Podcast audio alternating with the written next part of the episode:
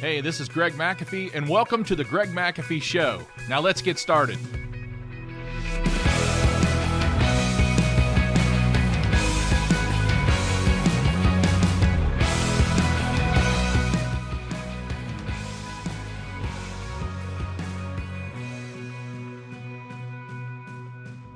ownership can mean so many things, but what it means to us is, you know, even if you miss the mark, own it, learn, move on, you know, because when you own it, that says a lot about you as a person. It says a lot about you as a leader. Um, you know, all we really expect, we don't expect perfection out of our guys, but we do expect excellence. Um, we do expect honesty, integrity just just own it and move on. I don't really care that you messed up. Just just own it and move on. And so um, we're really trying to establish that sense of ownership in our team, um, ownership for the McAfee way, ownership for our actions, ownership um, all across the board. Um, so I think I went on a little tangent there, No, just that's really good. But um, you know the way the way that we build strong teams is to get leaders to buy in to the culture. Um, because the only way you're going to get your broader team to buy into the culture is if your leadership does. If your leadership doesn't care about the culture, don't be surprised if your culture goes by the wayside in few in a few years. You know, it it, it doesn't take long. Well, yeah. I mean, there's uh, there's very large companies. Um, I talk about Sears often as uh, the world's largest department store, and uh, where where are they today? I mean, where you know they were the largest department store, not just in the United States, in the world. Where are they today?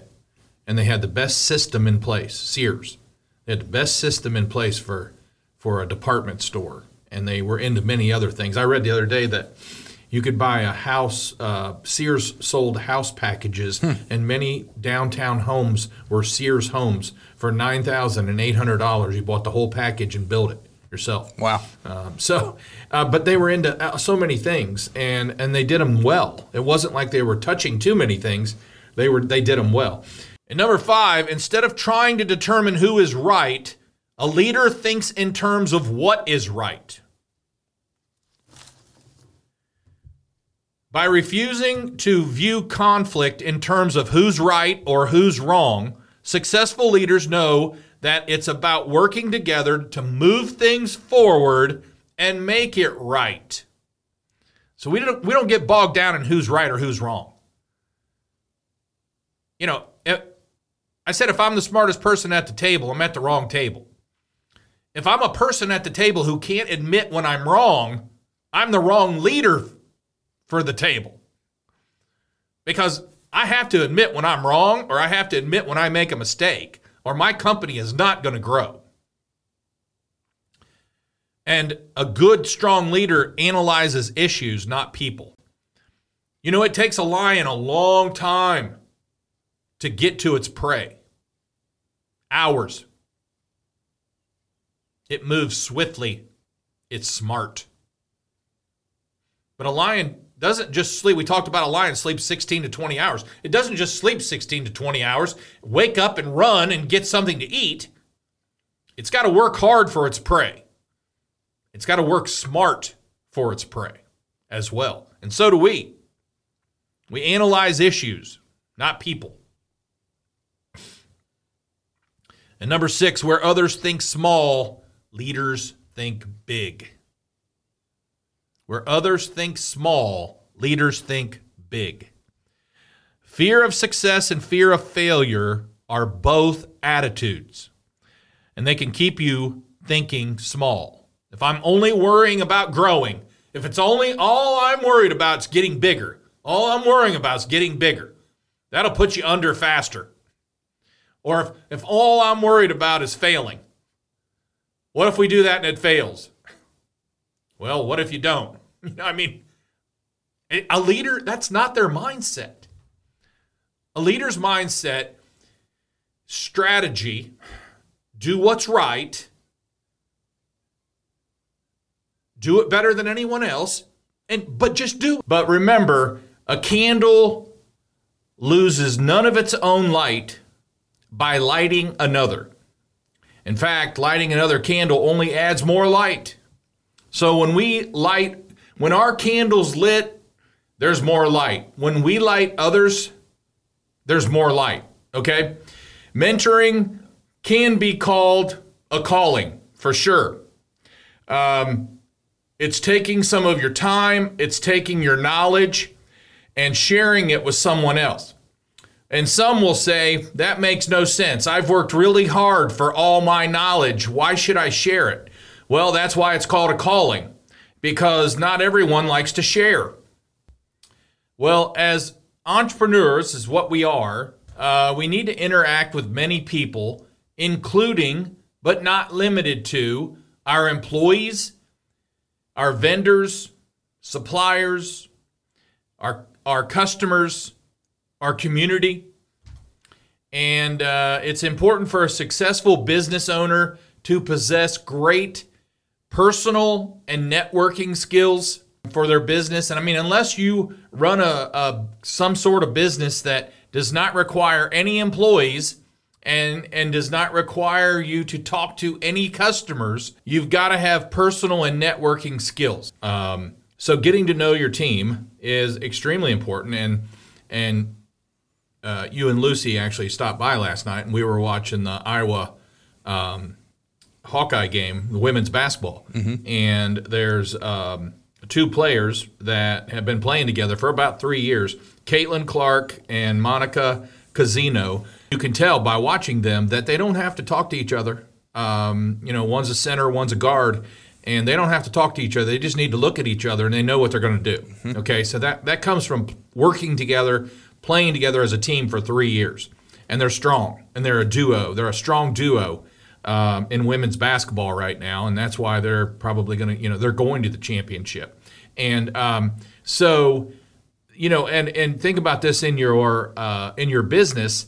You know, you should have you should know your team. Uh, I don't care if they've been there six months or six years or ten years or twenty years. Um, you should know your team. You should know their strengths.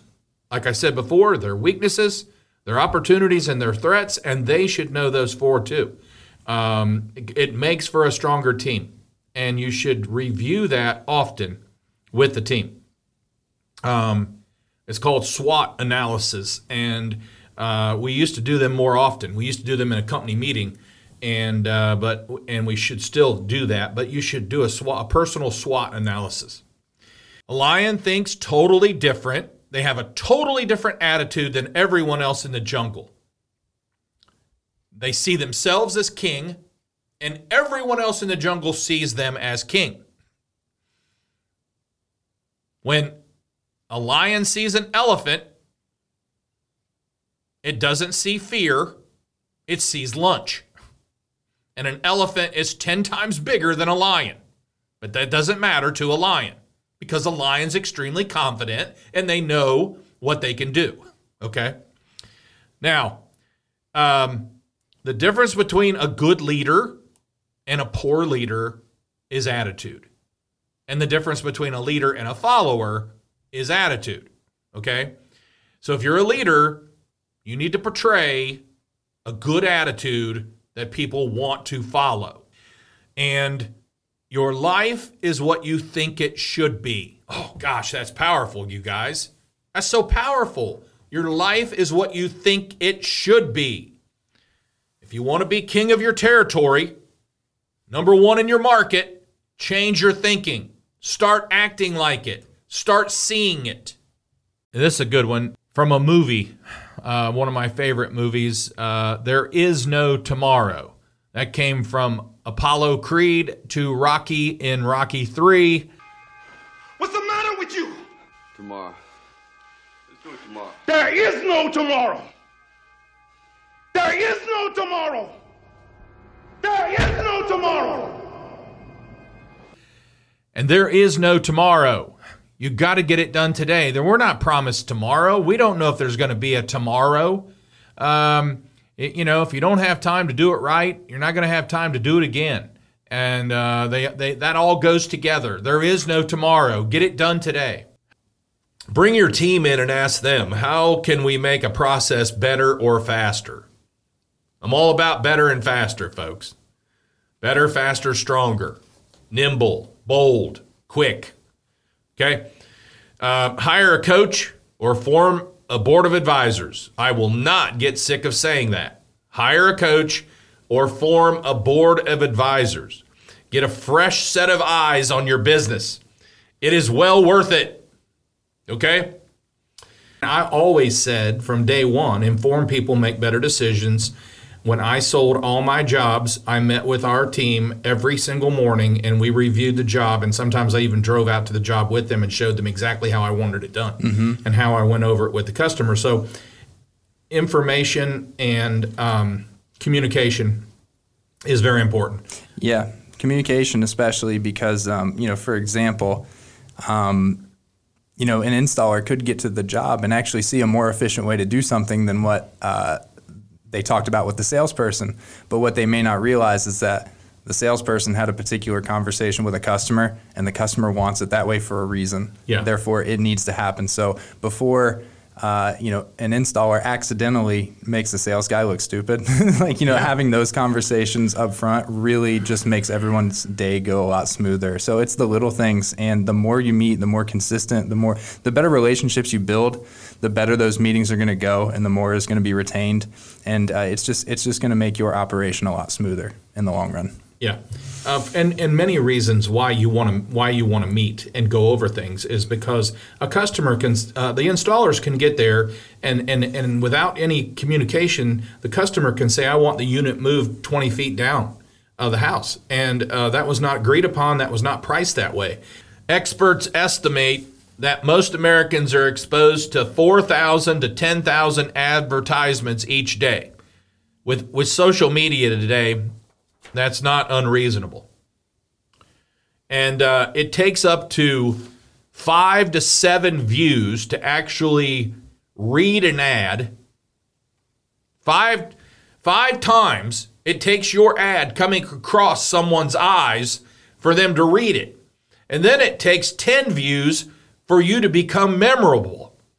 And then it takes 20 views to create a conversion to where they're going to leave their company and come to you. Now, folks, that's powerful.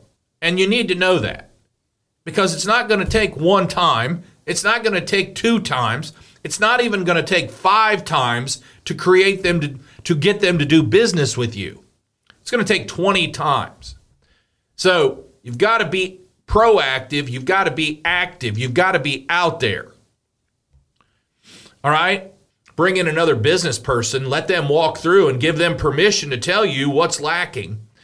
Um, but also, if you're not good at if you're not good at this part of the business, definitely hire someone who is. Find out in the industry who is really really good at this at building you know your kind of business, whether it's HVAC or electrical or mark or um, uh, plumbing or um, if it's uh, landscaping or lawn care or roofing or home remodeling or whatever it is.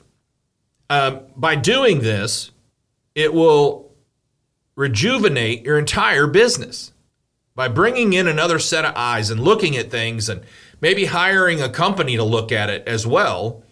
It, it's just gonna, it's gonna, your business is gonna change. It's gonna, it's just like gonna be new again. And a lot of you guys need something new again.